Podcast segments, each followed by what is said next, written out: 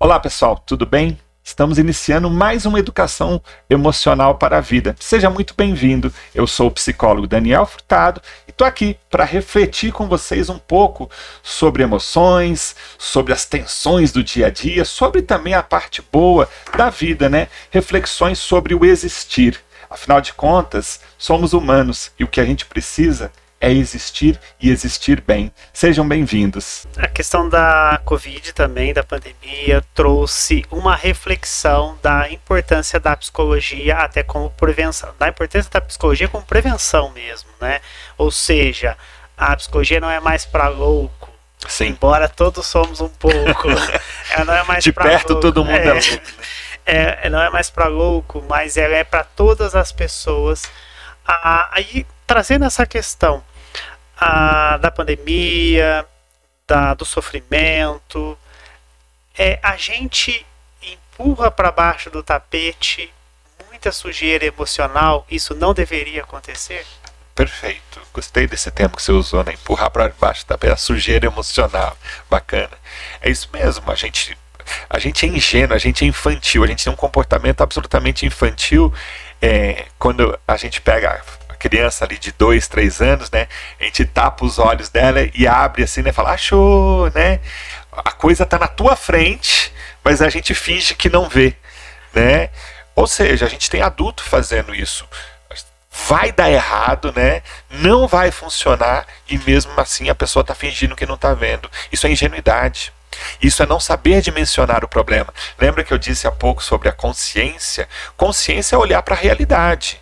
Consciência é você ter a capacidade de interpretar o mundo que você está vivendo neste momento agora, neste momento presente.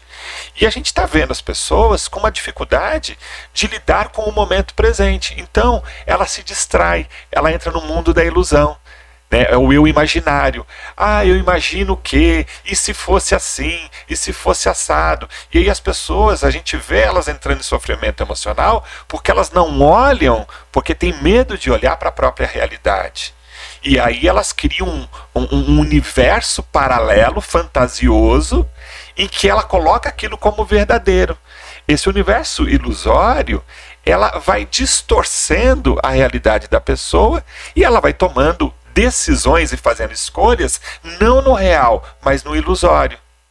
E aí quando ela está no ilusório, provavelmente vai tomar a decisão errada. E aí aquela pessoa que fala, nossa, tudo que eu faço na minha vida dá errado. Claro, você está olhando só para o que não está certo. Você está olhando para o lado errado da vida. Não vai funcionar. Então a gente precisa, através da educação emocional, olhar para o real. E o real vai dar a dimensão certa para que a gente tome as decisões certas. Daniel, a educação emocional é uma caixa de ferramenta fantástica, vamos pensar assim, né? Sim, sim. E aí eu preciso levar essa caixa de ferramenta para o espaço de trabalho, para o ambiente de trabalho. Até onde a educação emocional contribui diretamente para o bom relacionamento nos ambientes de trabalho? Legal essa pergunta, porque de base, vamos pensar o seguinte, no ambiente de trabalho a gente tem relações, e aonde a gente tem relacionamento é onde estão os problemas, né? Onde tem relacionamento, onde tem gente, né? A gente tem dificuldade de lidar com a gente mesmo, com certeza vai ter dificuldade de lidar com o outro. A questão, a diferença é que no ambiente do trabalho você tem obrigações, você não tem uma relação afetiva, familiar.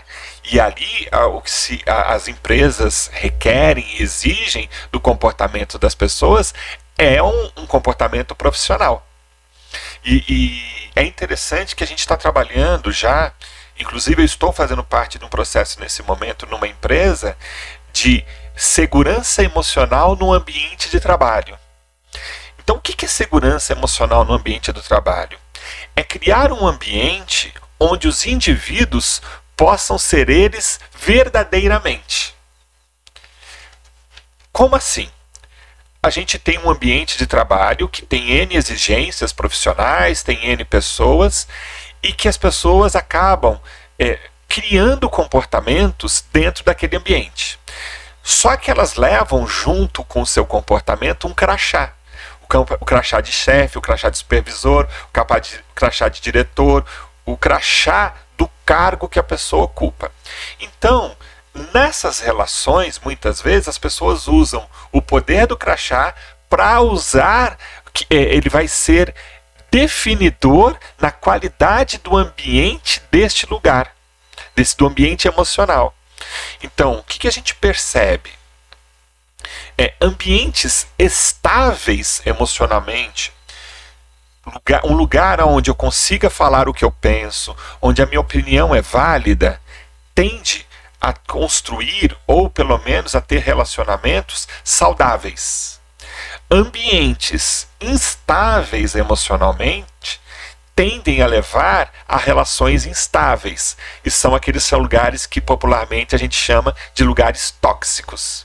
Vamos pegar um exemplo prático.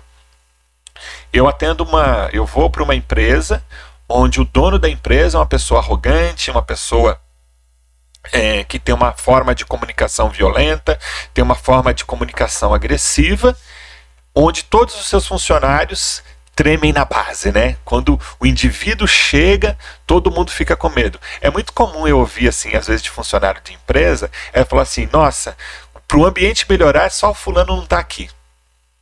Já ouviu? Já percebeu, né?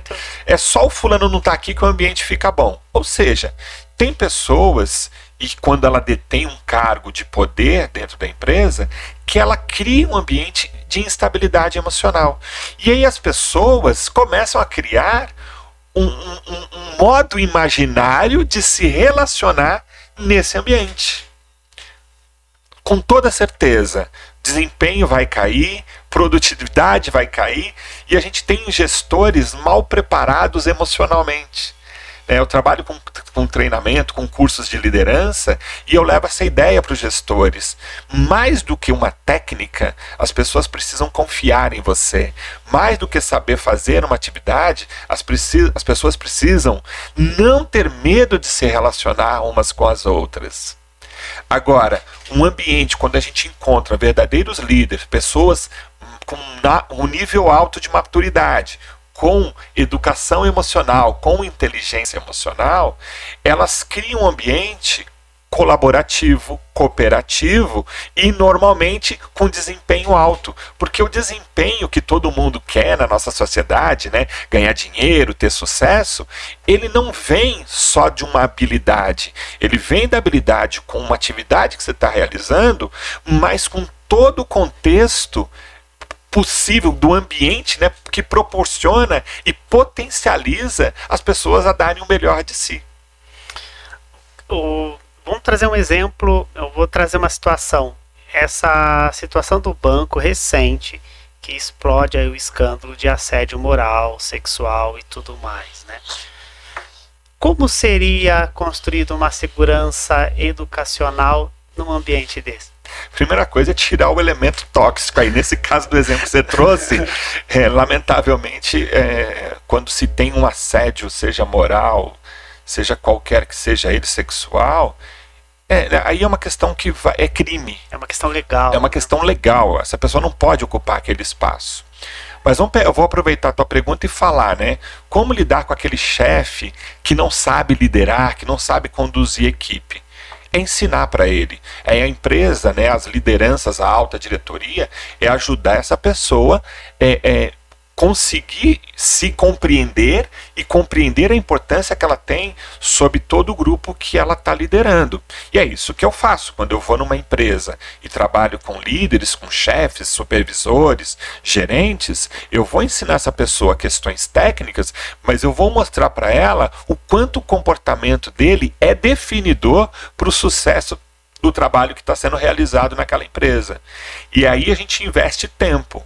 Hoje, um acompanhamento numa empresa em termos de liderança é no mínimo de 6 meses. Eu não pego o projeto como menor do que 6 meses, porque eu vou ter o primeiro encontro para falar das questões práticas de como vai acontecer, e todos os meses eu vou estar ali conversando com as pessoas e ensinando, ou discutindo, ou, refletindo sobre as melhores formas de conduzir a equipe. Então, vamos pensar sempre em processo. Educação emocional é um processo de aprendizado. eu gosto de falar assim, né? A pessoa tem 35 anos e me procura, né? Falei, cara, você chegou aqui, você levou 35 anos fazendo errado. Não é em 35 dias que a gente vai consertar. Então, educação emocional, como qualquer área, e eu gosto da palavra educação aqui, no sentido de aprender, é um processo de aprendizado.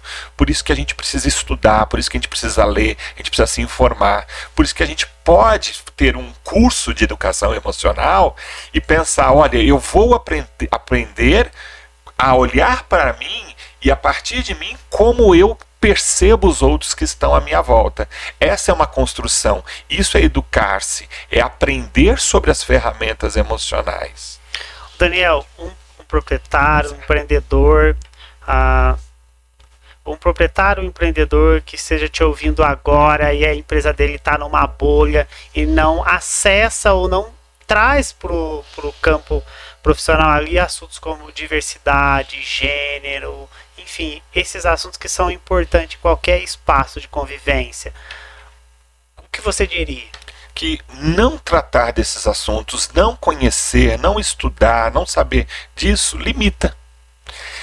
Uma empresa, ela é formada por pessoas da comunidade, da sociedade. E a sociedade, ela é plural. A sociedade, nós vamos encontrar pessoas com as suas demandas pessoais, né, suas necessidades, com seus anseios, com seus desejos. Essa história de a pessoa no ambiente de trabalho tem que ser uma e na sua vida pessoal tem que ser outra, isso não existe. O humano é íntegro, ele é inteiro e ele tem que ser pensado e tratado como tal. Então eu tenho que entender as demandas que tem. Se eu sou um líder de uma empresa e eu contrato a pessoa pela competência técnica que ela tem, mas eu não posso deixar de pensar em quem ela é como indivíduo. E aí eu tenho que respeitar e trabalhar com esse indivíduo na sua amplitude, na sua potência máxima. A educação emocional é uma caminhada longa, como você trouxe, mas a pessoa consegue imaginar a etapa que ela está nessa caminhada quando ela começa esse processo educacional? Caramba, legal essa pergunta também. Porque é o seguinte, quando a gente olha pela... Vamos pensar nas três linhas do desenvolvimento. O desenvolvimento biológico, desenvolvimento da maturidade e desenvolvimento emocional. O desenvolvimento biológico não é uma escolha, a gente envelhece, né? Para quem está me vendo, eu estou aqui mostrando, eu não fiz a escolha de ter cabelos brancos. Eles chegaram, já tive cabelo preto, né? Agora eles ficaram brancos. É o meu desenvolvimento biológico, o envelhecimento do corpo. Ele é natural e vai acontecendo ao longo da vida. Entretanto, quando a gente fala de desenvolvimento da maturidade, é um processo aprendido. É verdade que uma criança, ela tem as suas limitações, inclusive de formação, de aprendizado. Eu não posso esperar que minha filha de 8 anos tenha a mesma maturidade que um indivíduo de 20. Assim como eu não posso esperar que um indivíduo de 20 tenha a maturidade de uma pessoa de 50. É uma questão de tempo, a variável tempo aqui ela é muito importante. Entretanto, se eu não apresentar os valores para minha filha ao longo no início da vida dela, aos 8 anos, e trazer os valores de maturidade, de moralidade, de ética, ela não vai ter condição de, ao longo da vida, aprender. Então, a gente vai ensinando o indivíduo conforme ele vai vivenciando as coisas. Então, ele tem o conhecimento teórico e vai vivenciando na prática o que a vida vai lhe apresentando. Só que aqui tem uma variável importante. A pessoa precisa querer aprender. Ela precisa ter o desejo legítimo de evoluir. Senão ela fica presa nas suas questões, no seu mundo, na sua bolha, e ela olha o mundo apenas com seu óculos enviesado, no qual ela acha que só ela tem razão, só ela que sabe, ela fica então limitada a ela mesma. Então o indivíduo, o amadurecimento é estar aberto ao que a vida apresenta, às possibilidades, e vivenciar o máximo de experiências possíveis. Isso que vai tornar essa pessoa madura emocionalmente e cada vez mais com educação emocional. Eu gosto muito do termo produção de sentido. Eu preciso estar sempre produzindo sentido, eu preciso estar aberto, eu preciso estar antenado, eu preciso estar prestando atenção ao que o mundo, o que a vida está me apresentando. E aí eu vou evoluindo, eu vou tirando conclusões e não olhando de uma forma fechada para dentro, né? Como se tudo que eu sei é o que vale e é o único que vale. Gostou? Você pode ouvir este e outros temas onde e quando quiser. É só acessar os podcasts no Spotify, no Deezer, Apple Podcast, nas plataformas aí de podcast de uma forma geral. É só procurar PC Daniel Furtado. A todos que acompanharam, você que está aqui com a gente, seja pelas redes de podcast ou pelo YouTube, ou seja lá qual rede que você está tendo a oportunidade de ouvir. Até a próxima e fiquem bem.